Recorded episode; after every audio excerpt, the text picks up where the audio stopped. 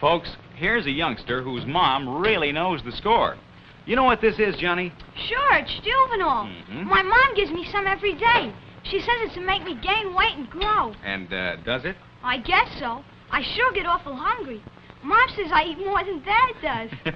does it make you feel good, too? I always feel good. I'm pretty strong. Well, by golly, I guess you are, young fella. I wouldn't want to tangle with you. You know, Johnny, I think that a lot of mothers would like to help their youngsters gain weight and grow, just like you. Hello, everyone.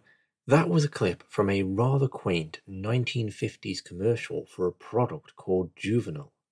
Outside of this commercial, I can't find any reference to this tonic ever having existed, which leads me to believe it wasn't perhaps quite as effective as little Johnny believed it to be. But what about pharmaceutical medicine in general? Today's guest, Antony Sammeroff, has recently published a book called Seven Pharma Myths Debunked, where he casts a skeptical eye on the industry's claims to be responsible for the increase in life expectancy we've seen over the past 150 years. In this interview, I ask Antony about his research into both the negative and positive sides of this coin, how the pharmaceutical paradigm may be fatally flawed, and what a fundamentally different approach to medicine might look like. Antony is a professional psychotherapist who also writes on economics, so I started out by asking him where his interest to write this book came from. For me personally, I guess my interest in health and by extension the medical industry came from my own desire to overcome various ailments that uh, I have had, some of which since I was a child, and not finding any any solutions through the mainstream uh, channels. So that led me to trying a whole bunch of other stuff throughout my life. Like I kind of see myself as a little bit of a laboratory, both in the realms of psychotherapy, I guess, uh, the psychological healing of the mind, and just life in general. Like I'm kind of sometimes known as the libertarian self-help guy, and in everything, like I, I put out media on improving communication skills, on all sorts of personal development topics, and those are just things that I learned from my own desire to upgrade my life, and I guess physical health's been a big part of it too. So I, I try stuff out and then I, I kind of report. So I was looking for a project that I could like really get into. And because of the whole lockdowns and COVID-19 stuff, a lot of the projects that I was considering just didn't seem urgent enough or like seemed a little bit philosophical or highfalutin. I was like, well, people really need help right now. And since I'd um, learned quite a lot about this stuff, pharmaceutical industry already, I'd already started writing a book on the economics of healthcare, which I kind of put aside for a while, and I was helping a naturopath uh, write their book um, on detoxification of the body. And as soon as I started working on this book, I just ever since then I've just known what I'm doing. I just wake up every morning. I know what the mission is. You know, the mission is to complete this book, and I just get cracking. So uh, that's kind of lengthy, convoluted answer to the question, but I guess it gives everyone a sense of where I'm coming from. I'm sorry to do this, but I'm going to have to digress slightly already and take us off course because I'm just interested in what you were saying there about being a, both being a laboratory and having these things Mhm. overlapping. So I assume that your psychotherapeutic work is informed by what you've noticed in life has helped you in terms of your mind. And I've got to ask, well, one, is that the case? And two, do you see kind of overlaps between things like the philosophical principles expressed in Austrian economics and psychological well-being and how we could apply that methodology then to things like understanding health or the pharmaceutical industry? Interesting. Okay. Yeah, I mean, I got into counseling because I had a lot of issues with depression and anxiety and all sorts of things like that. And by the time I finished my undergrad, I felt like the thing I was kind of best at was like unmessing myself up, or I thought by ex I'd already started to run self-help workshops, communication, different things, and I thought, you know, going and doing my postgrad studies in counseling would would be fulfilling, yeah, and and would be a, a way to validate what I was already doing and and take it further and learn more stuff. So maybe if I hadn't suffered from anxiety and depression, you know, I wouldn't have got into any of these stuff because life would have been relatively easy, but I wouldn't have had to think, is there anything I need to do health wise or or something like that to like not feel bad. You know, I spent over six months on yoga retreats um in my 30s uh, and all sorts of retreats and all sorts of things. So I was like really leaving no stone unturned, trying all sorts of stuff. So yeah, I guess everything. Do I see parallels between it's it's one of these uh, double triple question uh, situations where I kind of, I've kind of lost a little bit of track of of where I'm So at. But I, I was just asking if you see parallels between, because I think that I've been like really won over by the methodology of Austrian economics and von Mises's insight that human behavior, mhm, human societies are too complex to look at through a purely empirical lens and know what's going on because there's a number of variables. And I think that psychotherapy has a lot of problems in, okay, just in the mhm, foundations of what is well-being and how do we measure it? How could we possibly constrain that to run a study and say, oh, well, at the start, Antony, you were a four and you went up to a six, so you've done well. Yeah, Um, so. I do, I it just intrigued me the idea that there could be some kind of a priori way of looking at it, of taking like uh, things that are through, otherwise there would be a performative contradiction and building on that to look at the human mind. And I'm not, I'm not saying I've really developed that to the point where anything useful has come out of it, but it just intrigues me as a, a possibility given how powerful that approach, that praxeological approach has been in the area of economics. Well, yeah, I mean, I, I like that the logical form as well, which is like when I'm writing about the medical industry and health, personal, like the the health of the body, all, all these things, and the, the the health of the psyche is now, you know, all these things are interrelated. If you if your gut bacteria is not doing its job, is is not what it should be, that has a massive effect on the psyche. This is like accepted science now. So there's there's more neurons in your digestive system than there are in the brain of a cat. So that's why they're sometimes saying it's the second brain, you know. So everything ties into everything else. Methodologically, how do we validate psychotherapy? I mean, well, I guess if you've got someone that's got a very clear indicator, like, I don't know, they're an alcoholic or they're a substance abuser, and they stop, then, you know, that's a very objective measure. And we do have this difficulty in, like, like you said, how can you measure someone's happiness? And you certainly can't measure independently, you know, uh, sorry, interpersonally. Like, is Jack more happy than John? Like, and and has has he become more happy? But because like you don't know what the baseline is. Like we all live in our own heads and we can't compare ourselves to to one another. So it is an interesting question. Um, I think it, it's something it, it's something that I've not really come to a solution with. Like I feel like I see the human organism as a as that as an organism that has needs. And by meeting the psychological and emotional needs of a human being, like growth happens. Whereas when they're not met, growth doesn't happen. And that's like an interesting thing because we say needs, but most of them aren't things that you need to survive, right? The, when we say an emotional psychological need, it's something that you need to thrive. Um, you won't die necessarily without it, but you could live on a very low level and not um very, you know, you could never learn to read. Okay, but that means that precludes that precludes, you know, a popular novel, let alone Shakespeare or Dostoevsky or Tolstoy. Do you know what I mean? Mhm. So you don't need Shakespeare or Tolstoy or to have a, a wonderful life. But um, sorry, you don't need them to have a life, but you know they might enrich the life that you have if if you've got the sophistication to understand it. So likewise with sort of emotional psychological needs, a lot of what I've seen is people who are intelligent um, and very switched on, uh, very conscious, or um, they're they notice a lot more than most people do. They notice stuff. They they find meaning in things. They find more meaning in things that most people just don't see. And uh, a lot of the time, they're more compassionate than the average person as well. And they find the coldness and callousness of the world painful? Like, why don't people care more about one another? Why are people cruel?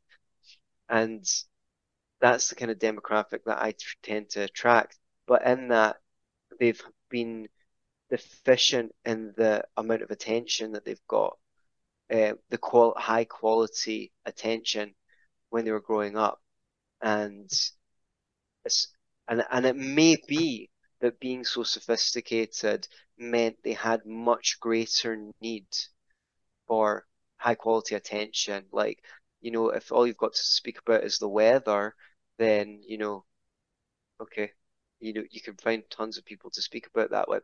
But maybe they, what they really needed was adults around who could open things up and create a dialogue. And whereas the, the, the adults around them when they were growing up, or even into adulthood, were just not interested or thought that's thinking too much, or and um, as a consequence, they did not develop the same way that a plant that's not given the minerals and the soil and the shelter from the wind and it's you know it's it's growing in the shade it doesn't get sunlight um it still has the potential their their seeds they, they they had more potential than most people but that is a pain to them because like they know how much potential they have and they can see from the circumstances of their life that they're not living at that potential. So I would say basically they were quality attention deficient. And I see a big part of my practice is giving people high quality attention, which is like the sunlight and the mineral, the nutrients that they need, like just that the body needs to dovetail into the kind of medical part, right? You know, it's like the body needs a bunch of minerals and um, amino acids and uh, omega fatty acids and um, all, all this uh, all of this stuff in order to reach its full potential of health and one and a shortage in one bit essential vitamin or mineral can can can slow down a cascade of processes in the body. So similarly, a lack there's probably lots of different types of high quality attention. There's like genuine curiosity there's being challenged there's like you know there's a whole toolkit just as there's a whole range of vitamin, vitamins and minerals you know that that is applied by a good psychotherapist and it's like that's like a vitamin iv or something like that straight into the veins. So having received the what they've been in deficit with which is someone to help them work through all their stuff the rich inner environment that they're living with is yeah i just see that's the a prioristic that's my a prioristic model uh, can i prove that's what's helping people to thrive i don't know no i just observe i just observe people like open up wake up um, access more of their capacities feel themselves like they're getting the train on the tracks so that's again a long answer, but I was pleased with well, most. I feel I find something quite incredible about that. The observation that the healing thing in a psychotherapeutic interaction is as simple as attention itself, which is really the most foundational part of our being, is that we are aware. And you don't necessarily oh, need to add a more complex technique on top of that to affect some kind of healing change. You have to actually boil back to the simplest part of your being and then give that that, that simplicity to another person. And that's the thing that they're lacking nourishment of, that will nourish those, those parts of themselves which have never been seen and will bring them alive in some sense. So the profound simplicity, simplicity of that is, is really striking. Thank you. Yes, I mean, the psychotherapist Carl Rogers, who I'm a huge fan of, um, said that a lot that he would find that whenever he tried some intervention or coaching to convince the other person to do something or to try and substitute his superior knowledge for their inferior knowledge. He found it was always less effective than just really listening with the intention to understand and then relaying part of what they'd understood back to the client. So to act as a a mirror. I think the mirror analogy is a little bit inadequate. What, what you really want to do is, what I like to do is, what I see is really helpful is to really pull out the implications of what someone has told me. Like a lot of the time they're pointing or talking around something. And the longer that I've been doing it, the longer I've been practicing, the more layers of meaning I can hear behind what someone is saying when they're saying it. And like being able to open that up, you know, well that you said that and that would suggest that this is that right. Um and that really uh, uh, ex like kind of expedites the process of self growth. Like, oh yeah, yeah, exactly. And and someone gets hearing that, someone gets really enthusiastic to expand. Like, um, uh, this it's it's a quite a phenomenon to observe sometimes actually. Um, so yeah, help people reach a greater understanding of themselves, and they sort of start to put themselves together, um, in new ways, or or or make use of the meaning that they find in their experience. And if I if I know something that I think will help someone, like I don't keep it to myself or anything, um, but I don't really see my main process, you know, as being any kind of educator. It's but although the yeah, I definitely do not want to substitute my judgment for the client's judgment, but help them reach their own judgment. And then, but occasionally there's a there's a a necessity to give someone a reality check or like a wake up call or something like that because maybe they're just putting themselves down too much or not in some way or not not trusting in the validity of their own experience. So very occasionally there's a it's called for me to say something like, "Well, do you want to know my do you want to know my opinion on that?" And I, I will share it if I feel like they need an outside view. But um, when you've got that trust, the first thing the first thing is to listen with the intention to understand and then demonstrate that understanding. That creates a sort of trust that is very profound. And then if you need to occasionally make an intervention, um, I kind of trust my instincts with that. I feel like I've been doing it for long enough to know what tool to use in what circumstances. So, um, I kind of once that the main thing is getting that trust, and once that trust is there, I feel like I can trust my my own instincts. It's interesting that the part of interviewing I sometimes enjoy the most is when I ask a question and I do it through listening to the other person's story and kind of trying it on. I think, well, if I did those actions, what would I see if I was acting that out? And then something becomes really glaringly obvious to me, and I put it to them. And th- when the reaction I get is a brief pause, and that's a good question.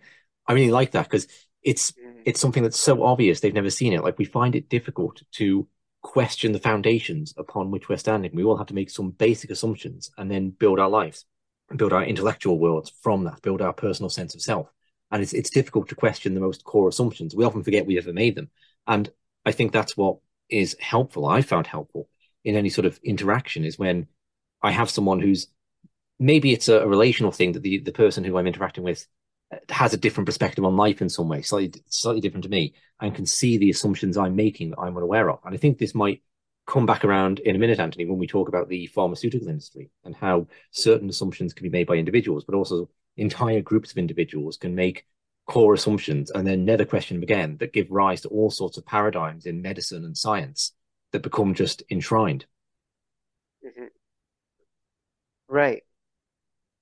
Yes, there's a lot of that do you have any experience with counseling or therapy yourself? I don't know if I'm revealing you by answering the no, question. well, sort of pseudo therapy, if you like. I was involved in a spirituality group years of non-dual right. spirituality, and but it was a bit more interactive, saying a bit more relational. Like some non-duality can be very, this Eastern philosophy can be very non-relational, introspective, uh, but we took it in a very relational setting of coming back into this deepest part of awareness within oneself and then meeting other people in that. And then I was interested to see how how that affects dialogue. If rather than just having a conversation, we really sink within, slow down our minds, and have a conversation that feels like it's going in slow motion. So every time you would say something, I would take time to reflect upon it and allow for these long gaps to emerge between it, and how much more insight could arise uh, from that. Maybe I'll segue into the nature of the book and it sort of divides into darkness and light, I suppose. Let's start with the darkness and the pharmaceutical industry. So we've been talking about assumptions a person can make that they then build upon. And if those assumptions are wrong, you're going to build a, a rather wonky tower. And the pharmaceutical industry, we have certain beliefs about what it's done for humanity in terms of if we look back into the, the dark days of the 19th century where children were, the death rate was astronomical for them, average life expectancy of 17 in some British cities. And, and then we obviously emerged from that, where you see the death rate falling away and falling away through the, the 20th century. And we attribute a lot of that to the pharmaceutical industry, massively to vaccines and then antibiotics and uh, other factors too. And your book is questioning those assumptions. So can you maybe elaborate on that and, perhaps if we've if we've got it wrong about what the, pharma, the pharmaceutical yeah. industry has done for us? Okay, and you know what? I'm not just challenging that. I actually go to completely mainstream sources and take the flat uh, the facts from those. And I do that for a reason because if I choose some weird fringe, like who knows what you know, um, it it could be that the facts are a lot worse than what the mainstream sources report. But what the mainstream sources report is bad enough, but it, a lot of it ought to be a scandal. Hmm. So that's that's so that's where I'm really beginning. Um, I guess in terms of assumptions, the, the major assumption is that we're living longer due to Western medicine. And I, before I knew about this stuff, I, I heard a lot of people say, oh yeah, but we're living longer and things like that. By the way, we should add that life expectancy has been on the decline since about 2013, 2014, and there's been a pretty big decline in the last two years in life expectancy. Um, so, but let's say up until 2013, we were being told that we're living longer uh, due to mainstream medicine. That's not actually what the public health bodies say. They say that 25 out of 30 of the years that our life expectancy has grown has been due to improvements in public health. So I'm talking about clean water running through the taps, um, sewers, refrigerators, um, better living conditions, more living space per head. Um, you know, before the invention of the automobile, there was horse-drawn carriages so that the the streets would have had horse dung everywhere, and um, people have more access to food. So there's there's less people who are um, starving and or, or have diseases like, say, rickets, which came from mal- malnourishment. Now, the quality of the food has been declining, but that's, let's say, a relatively recent phenomenon. Um, the access to food is is really staggering in historical terms. I mean, there's no way that you would have been able to have access to all these foods that come from all, all over the world. So anyway, most people are not short on access to calories, at least, even though you know, a lot of people tend to indulge in the poor uh, choices of calories. Uh, but yeah, I mean, so okay, you've got 25 of the 30 years were attributable to better living conditions. And I mean, this is true in a sense. This is still relevant because being poor is like a risk factor two, three times. You've got two or three times as likely to get diabetes and people who get diabetes are also obviously more susceptible to pretty much everything else going in terms of disease, heart disease, cancer, stroke, um, um, getting a leg, limb removed, going blind, etc., etc. So p- being poor is still hazardous to your health. And actually, if they just took a small percentage of the money that the government currently spends on treating preventable diseases, because Again, according to official sources, about 70% of diseases lifestyle related. Um, so even if we take that number for granted, if you take a small percentage of what they're spending on healthcare and just went to the places where they had like the worst housing, got rid of the mold, improved it, um, because that you know breathing mold would be a risk factor, uh, made sure people had access to clean water and nutrition. You actually say you'd actually save a lot. Of, you just you still save a lot of money today, um, applying the same principle. But that wouldn't make pharmaceutical companies very rich now, would it? So I, I guess that's the, the main myth. What about the other five years? Well, three and a half they uh, attribute to um, prevention measures. I don't, I don't know all the things they include in that, but it'll be things like earlier, uh, like screenings and um, aspirin for to prevent heart attacks, and uh, vac vaccines. Although I'm not really sure uh, myself, um, because most of the diseases that were um, that we use that we vaccinate for are like things that don't really that diseases that don't really exist in ha- affluent societies anyway. Like you know, you're not going to get polio if you've got clean water uh, and things like that. I mean, I don't know why they're vaccinating children for hepatitis B because you know how are they going to get that unless they're um, sexually assaulted, like and all sorts of things like that. So, um, yeah, so so you could you could put down one and a half years of increased life according to official sources to pharmaceutical medicine. Again, I'm not sure because when you look at the official figures, they're admitting that um, pharmaceutical medicine is the third leading cause of death in the USA.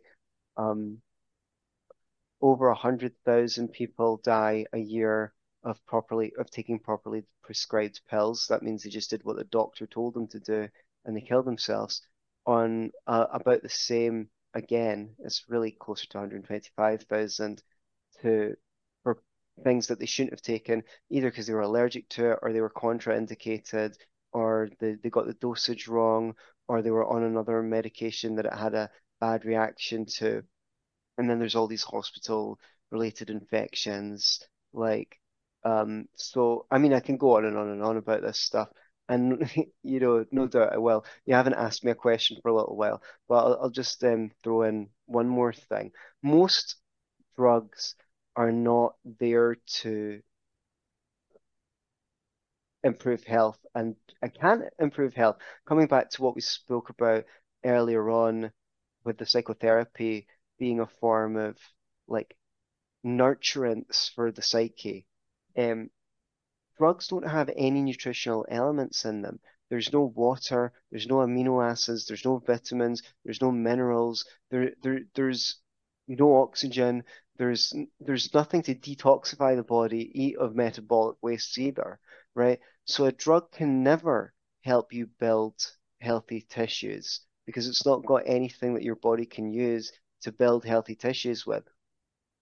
The vast majority of treatments are palliatives.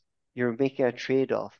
They'll reduce your symptoms in exchange for you getting side effects. And it's up to you whether you think that the reduction in your symptoms is worth the side effects or not. Now, I'm not even against that, but as long as the healthcare protect practitioner attends to the underlying condition of the body at the same time, then you could use a palliative. The only exception is antibiotics. Well, I don't want to say only. The only exception I can think of to hand are antibiotics. There may be other exceptions, which, you know, do make you better in inverted commas or fight disease by killing off microorganisms that may be invading you. But here's the thing anti means against, bio means life. Antibiotics don't just kill good bacteria, they kill, sorry, bad bacteria, they kill good bacteria as well. They're toxic to the bacteria that makes up our digestive system and our immune system that our body relies upon. And also, so obviously, they've the overuse of antibiotics has opened the door to all these superbugs, uh, which are antibiotic mm-hmm. resistant, which we now suffer with. So even when it comes to that, you know, you don't want to take an antibiotic unless you actually absolutely have to. You want, you know, probiotics. You want to go with the healing me- mechanism. You want to enhance the healing, enhance the body's ability to um, stand up for itself against invaders rather than um, wage war indiscriminately on healthy and unhealthy cells as as those treatments do. So that's like the long version. okay, so this is this is what I find interesting: the idea that the at the root of modern medicine there are fundamental assumptions.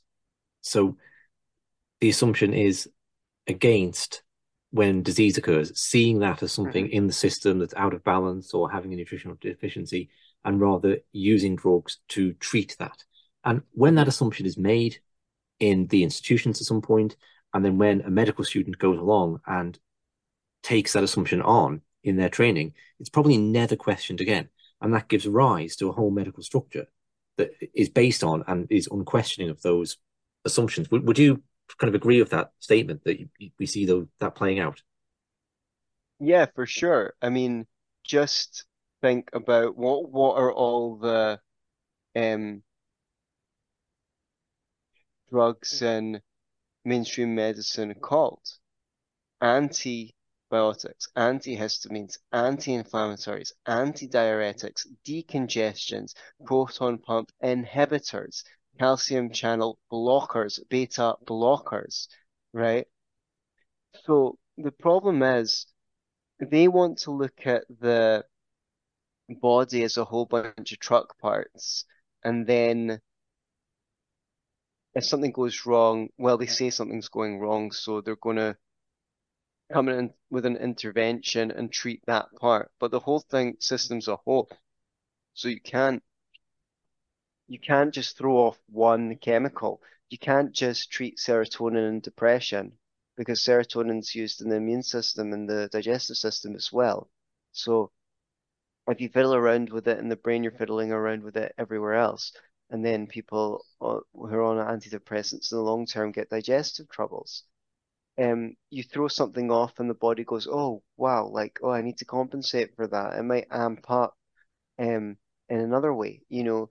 Um, the the every everything the body does is aimed at an intelligent purpose. It's like it's not just um, flying blind. It, it's um, a lot of the time the body will do something that appears bad or damaging, adverse, in order to stop something worse from happening. So here's one from the world of alternative health.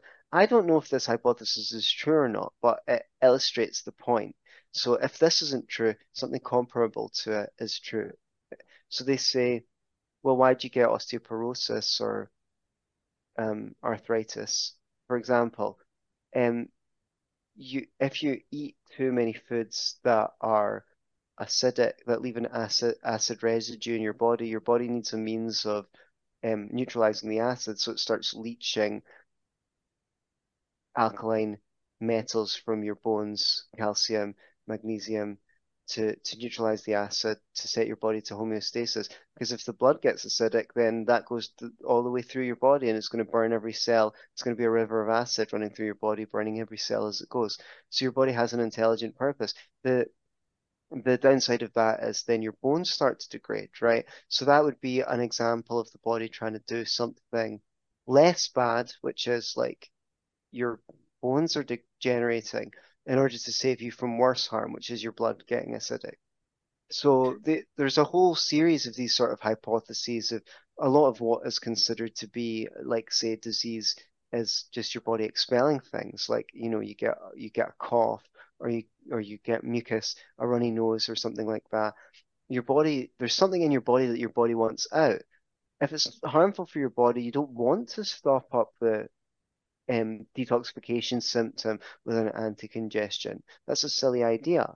You know, you want to lie in bed and drink water and support the body in producing mucus or whatever it is so that it can get rid of what it, whatever it wants to get rid of, whether that's some stuff that you've breathed in that, that is bad for you over the years that's accumulated and now your body's decided it's time for a spring clean, or maybe it's just a bunch of more, maybe you have an infection, maybe you have an invasion and your body's like expelling microorganisms it doesn't want out of the nose. I'm not really sure, but the principle, the, un, the, underlying principle can be understood in those terms. So from a holistic perspective, a lot of what mainstream medicine is doing is repressing symptoms. Mm. The symptoms themselves are intelligent processes. They're the body attempting to cure itself. Do you think there's a deeper level to that assumption of what you seem to have is a conflict between a view that says the body is really dumb, it's thrown together mm-hmm. through a random process involving mutations being selected for, and it's always going to go wrong, break down, and it's only really here to pass on our genes anyway. to a Mhm. view that says the body is highly intelligent system capable of self-regulation and largely looking after itself maybe not to the level if you break a limb it's not going to grow a new one but on the level of things like coughing being to expel toxins or the example you Mhm. gave of osteoporosis that you have a collision between these really two different philosophical views about the nature of being human Right. Yes. Um, and even, I mean, from, even from the evolutionary perspective, I mean, evolution isn't stupid. It happened over millions of years. You know, why would the body be stupid? It, it's needed to survive. And so, yeah, I mean, it, it- that's exactly right. That what they have is the biomedical model, which sees the body again, sees the body as a bunch of parts. I take the holistic view. Um, Hmm. so everything's related to everything else. You can't um, throw one switch without affecting all the others. Here's an interesting thing about that, because you were asking about parallels to the to Austrian economics. hmm I was learning the other day about the move from what they say is the move from the biomedical model, which I disagree with, to evidence-based medicine. And the interesting thing is, this sounds great, evidence-based medicine, but what what actually happened in real life is, at least when they had the biomedical model, um, doctors had a sort of underlying philosophy of the body, and they could use their wits to um, measure interventions against that. Um, Mises says in Theory and History and in, his and some of his other works, um, first of all, you cannot and you can't interpret history without a theory. Like people want to people want to like look at history as a bunch of facts and say, oh, we should be objective. He says, well, that's not that's impossible because without a correct theory, you can't actually figure out whether one event led to another, right? So if you're if you don't understand economics, you might think that the New Deal stopped the Great Depression, FDR's New Deal stopped the Great Depression. If you understand economics well enough, you'll know that's impossible hmm because more government spending can't end a depression because where's the money coming from? It's like taking money out of the deep end of the swimming pool and pouring it into Yeah. the shallow end, and you're going to spill some along the way. So with the wrong theory, you can't interpret uh, you you you can you, you can interpret events wrongly, but you, you need a theory. You, you need a theory to interpret history. And similarly, like we might say, if I told you, oh, I, I brought out a study and it said it rains, it, it, it rained upwards 5% of the time in the Yucatan last year. Like you'd instantly, you'd look at me funny. It'd be like, that doesn't make any sense. It's like, oh, no, no, no, we've got a study. We've got a study. It says it rained upwards 5% of the mm-hmm. time in the Yucatan last year. And you're like, but that, that's not how rain works, okay? So, so it can't have rained up. It can't have rained up, right? There must be something wrong with your study. And economists are kind of like, uh, Austrian economists are faced with the same like bashing their head against the wall when it comes to people saying we ran a bunch of studies and it showed that the that the minimum wage doesn't decrease employment.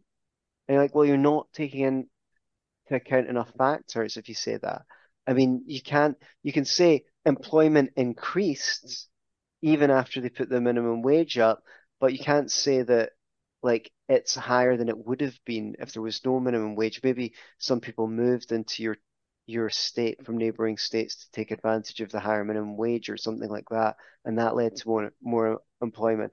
But we know if you put a tax on beer, people will buy less beer because it's more expensive to buy the beer, right? It's just like that is what economic theory on average over time they'll buy less beer than they would have. So so why why would it be any different with the wage?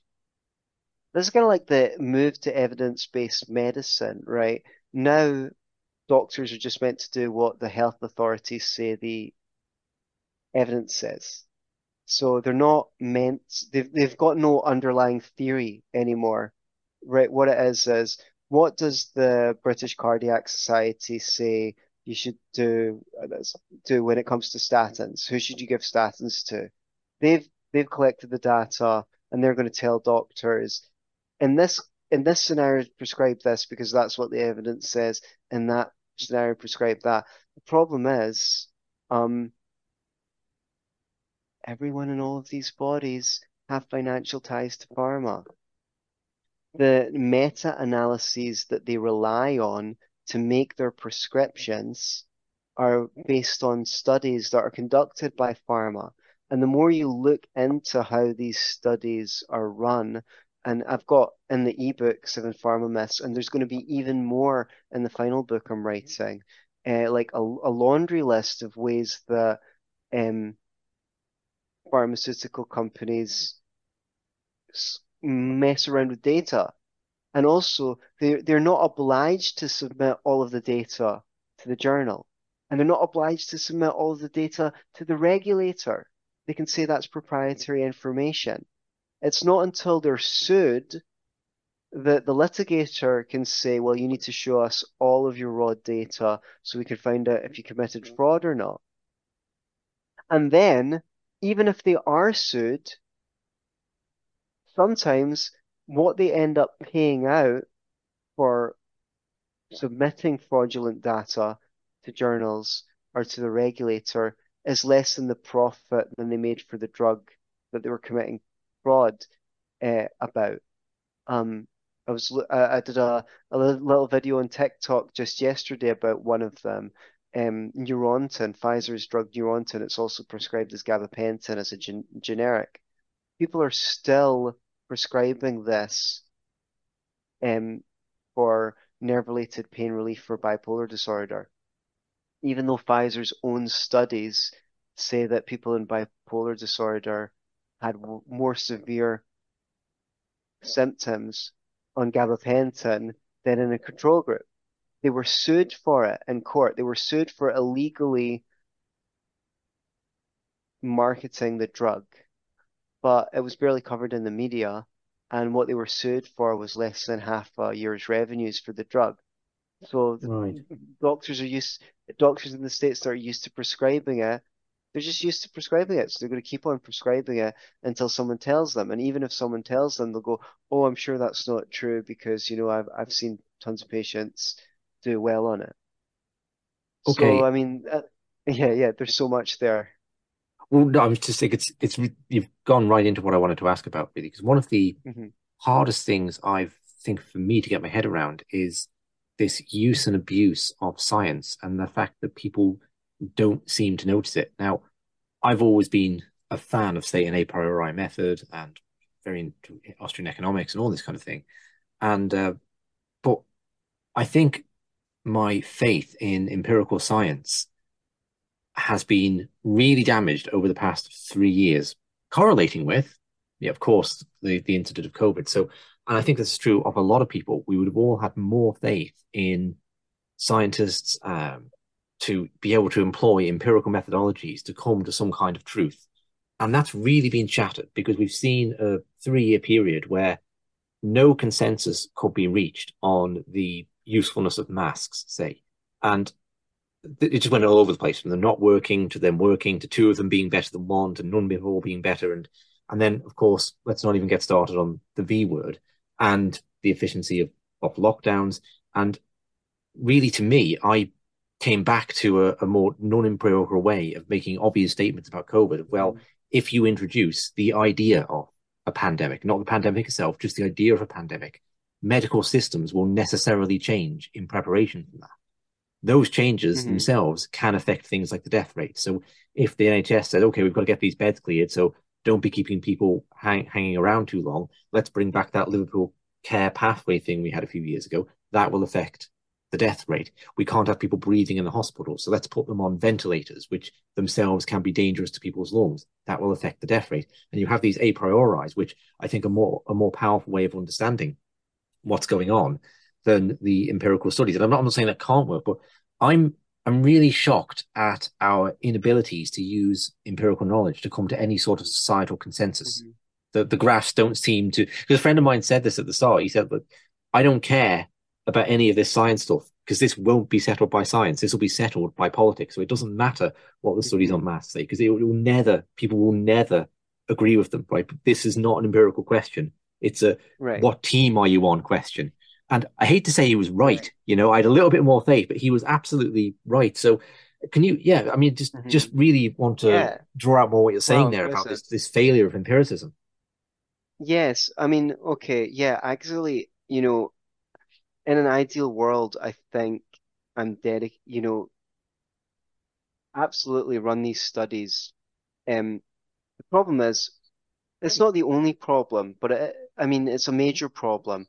Uh, all the studies are all the studies are run by pharma, and um, all not all. I mean, some are run by the universities, and some are funded by the government. But that's as good as funding as being funded by pharma, to be honest, because pharma will fund the universities, and they'll um, they'll also put up candidates. So could we have could we have proper empirical science in medicine?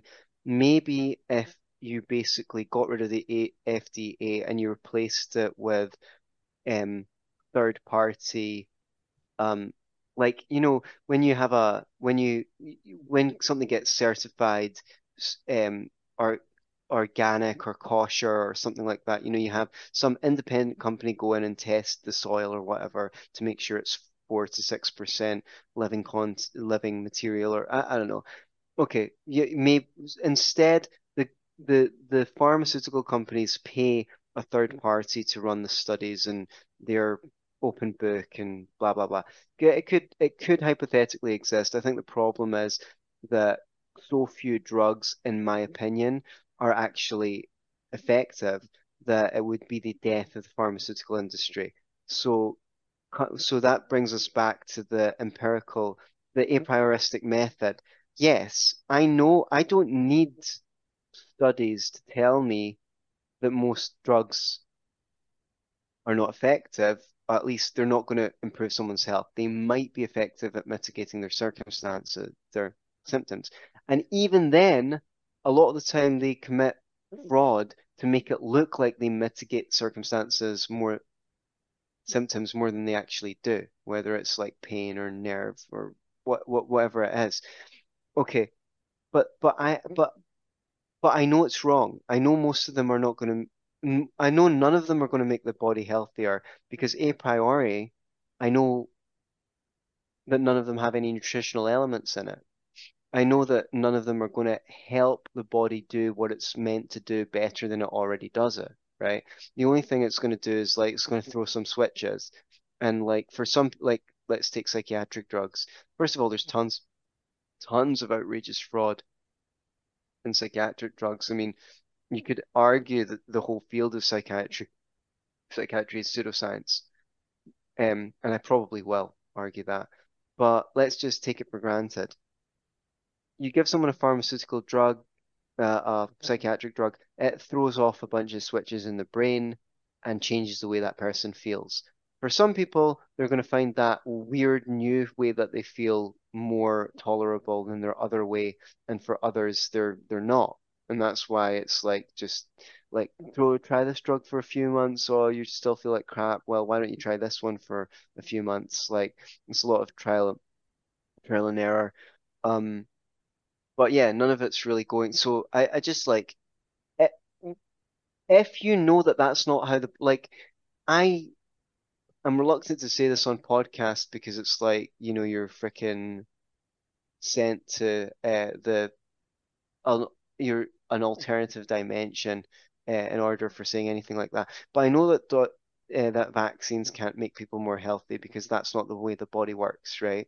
You Mhm. can't introduce like small amounts of like aluminum, uh, aluminium. Sorry, I've spent too much time in the Americas now. Um,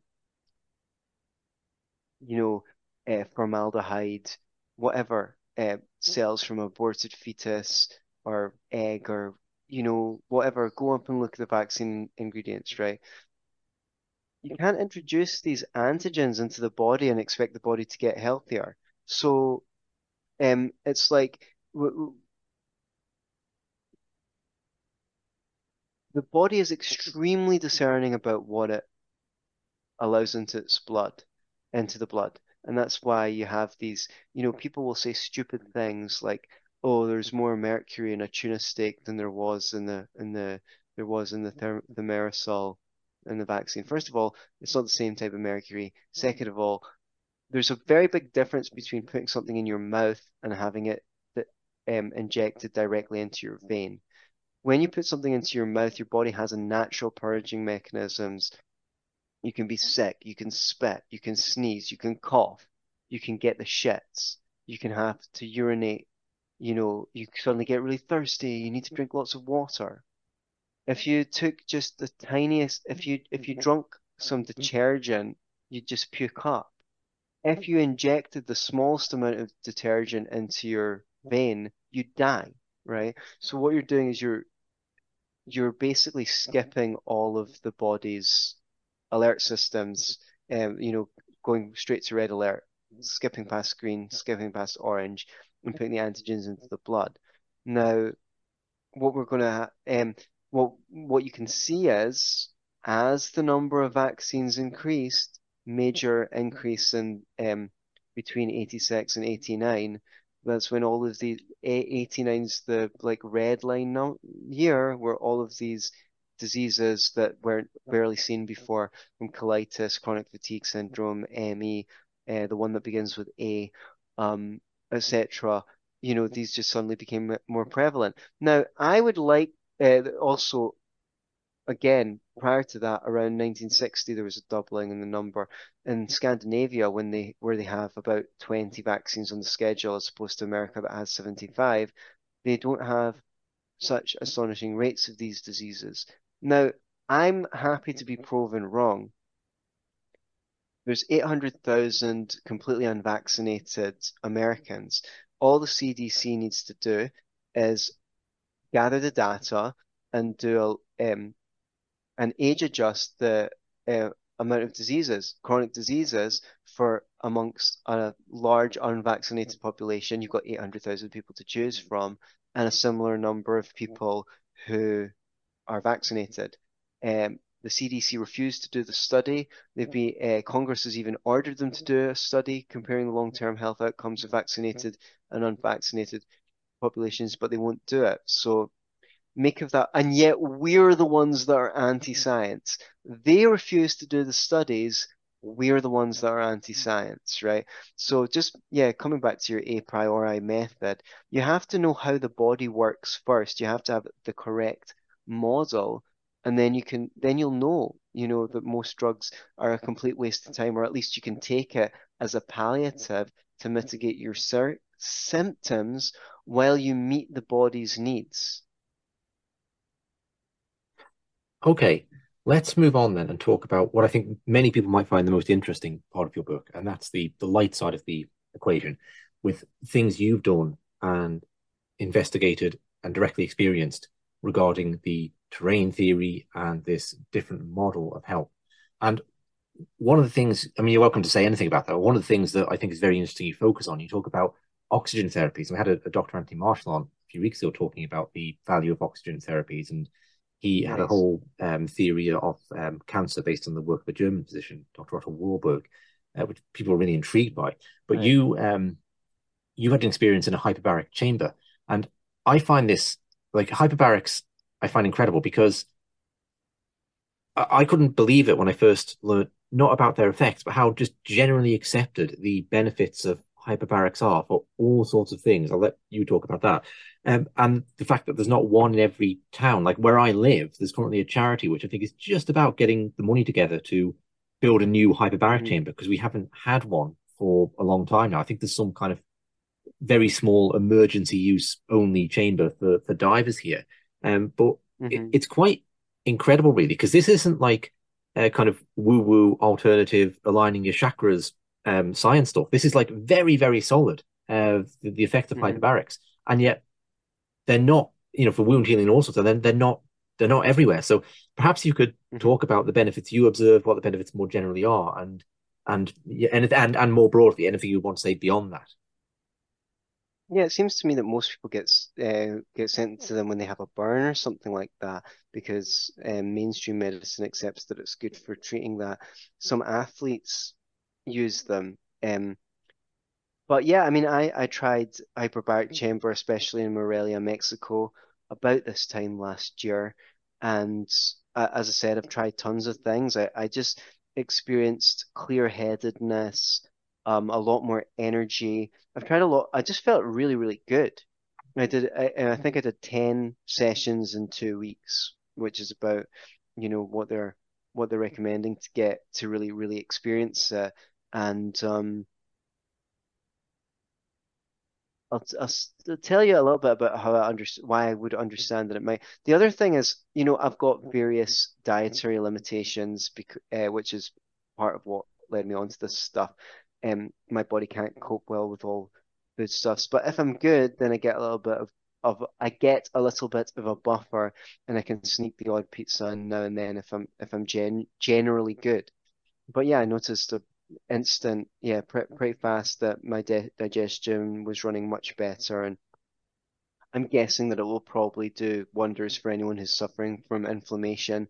Um, my understanding it, well, already from like mainstream medical science is not accepting detox as a thing yet, which I think is kind of weird because we know that our cells produce waste products like ammonia, urea, um, carbon compounds and things like that. You know, we so so these wastes, cellular wastes, need to be taken out of the body, usually through the urine and the back passage, and um, a lot of them need to bond to oxygen. So what I would say, I would surmise a lot of the benefit of the hyperbaric chamber is it's increasing the amount of oxygen which gets into your blood, and once it's in your blood, it it bonds with the cellular wastes that your that your weight that your body generates and takes them out. So you get get a nice spring cleaning of the whole body by going in hyperbaric chamber.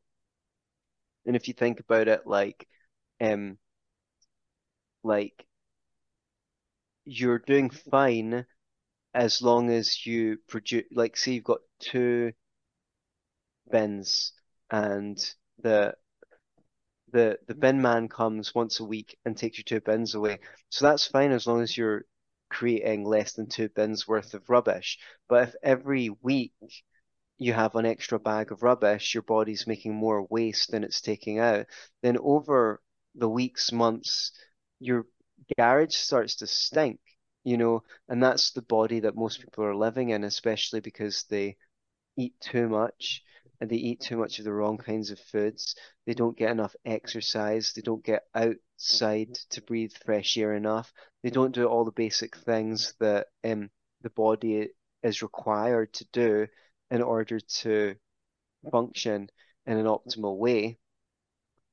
So, okay, so you, you have a buildup of waste. That's why fasting and like doing a juice cleanse where you only drink juiced vegetables um, for a week or whatever, or three days, you know, is so popular now and people are seeing the benefits of it because what you're basically doing is giving your system a rest so that it can just clean up. It can just get rid of the storage of extra bags of rubbish in your garage instead of coming once a week, you know, when you're fasting and you're drinking six liters of water a day, your your garbage truck is coming every day. Um, so so you're you're getting a nice spring clean. And um, that is that that is what I would assume, at least part of the function of the hyperbaric oxygen chamber is. You're getting more oxygen in, so that your body can use that oxygen to mobilize wastes and remove them from your body. Okay, so Antony, why don't you say anything else you'd like to about that side of the work, the the I know you maintain a website, Terrain Medicine, and it's Terrain Science. Terrain Science. Sorry. Okay, so tell people about that. What anything else you want on that topic, and where people can get this book. And this is just explain that this is a, like a precursor to a larger book that's coming out sometime this year, next year. So explain everything about that, please. Mm, yeah, in the new year. So yeah, I've been writing a book on the pharmaceutical industry, and I have a lot of really good information and I didn't think it was doing that much good on my hard drive. So I put together this ebook, which you can download for free at 7pharmamyths.com. The number seven, then P H A R M A myths, like M Y T H S, sevenpharmamyths.com. And it's got some really, really good information from the book that I'm writing. Um, so I would like, yeah, get it. You also have the option, which I would really kindly appreciate, when you download it. Although you can download it for free, you can also contribute. So you just, um, if if you've got some quid lying around, it would really, really help. Um, this project is basically a labor of love. I'm spending more hours on this than I'm, than I am uh, in my therapy practice at the moment. So uh, there has had to be a trade-off of work, but I feel like this is the most fulfilling, the most important thing I could be doing with my life just now. And I, I had a couple of generous contributions, which really, really helped me focus. And it and it allows me to know that people really want this. If you want, yeah. So you can you can download the the book for free from sevenpharmamyths.com. That will also put you on my Substack. Well, I will.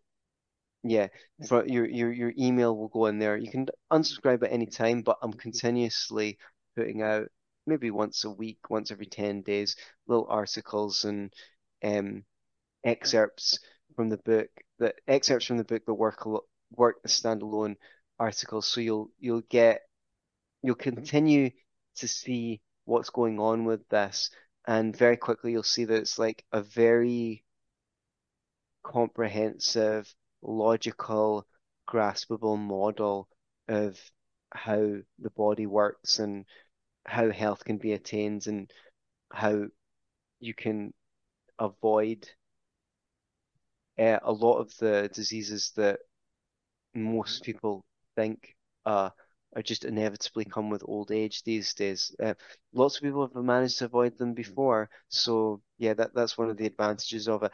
And I tackle it from a lot of angles. There's the, like science and medicine angle, but there's also like economics, the bad economics, bad politics in medicine, and it's endlessly interesting. The more I learn about it, the more I see there is so much interesting stuff to learn about it. So if you find this stuff as fascinating as I do, um, it would be really, really, really great to maintain you in my network from now until when the book comes out and beyond. So that's my pitch. Sevenpharmamyths.com. And my pitch is you can learn a heck of a lot in a short space of time from reading that book. So I would, as a time investment, I think it's really good bang for your buck there. And it's free, so it's very well, good bang for your book. But you know, you should donate right, as well. Yeah. It supports the whole thing. okay. Yeah, yeah, yeah. Well, well, that's a good point. I did I did make it really, really tight. I did. It's it's just a few thousand words, but it's like all killer, no filler. You know, yeah, it's it it's is. all the really good stuff in there. You'll learn a lot really super quickly. Okay, Antony. Thank you very much indeed. Thanks so much for having me back on the show. It was a great conversation. Thanks. Thank you very much for listening. One final thing Antony is also available for psychotherapeutic sessions, and details of how to contact him are in the info box.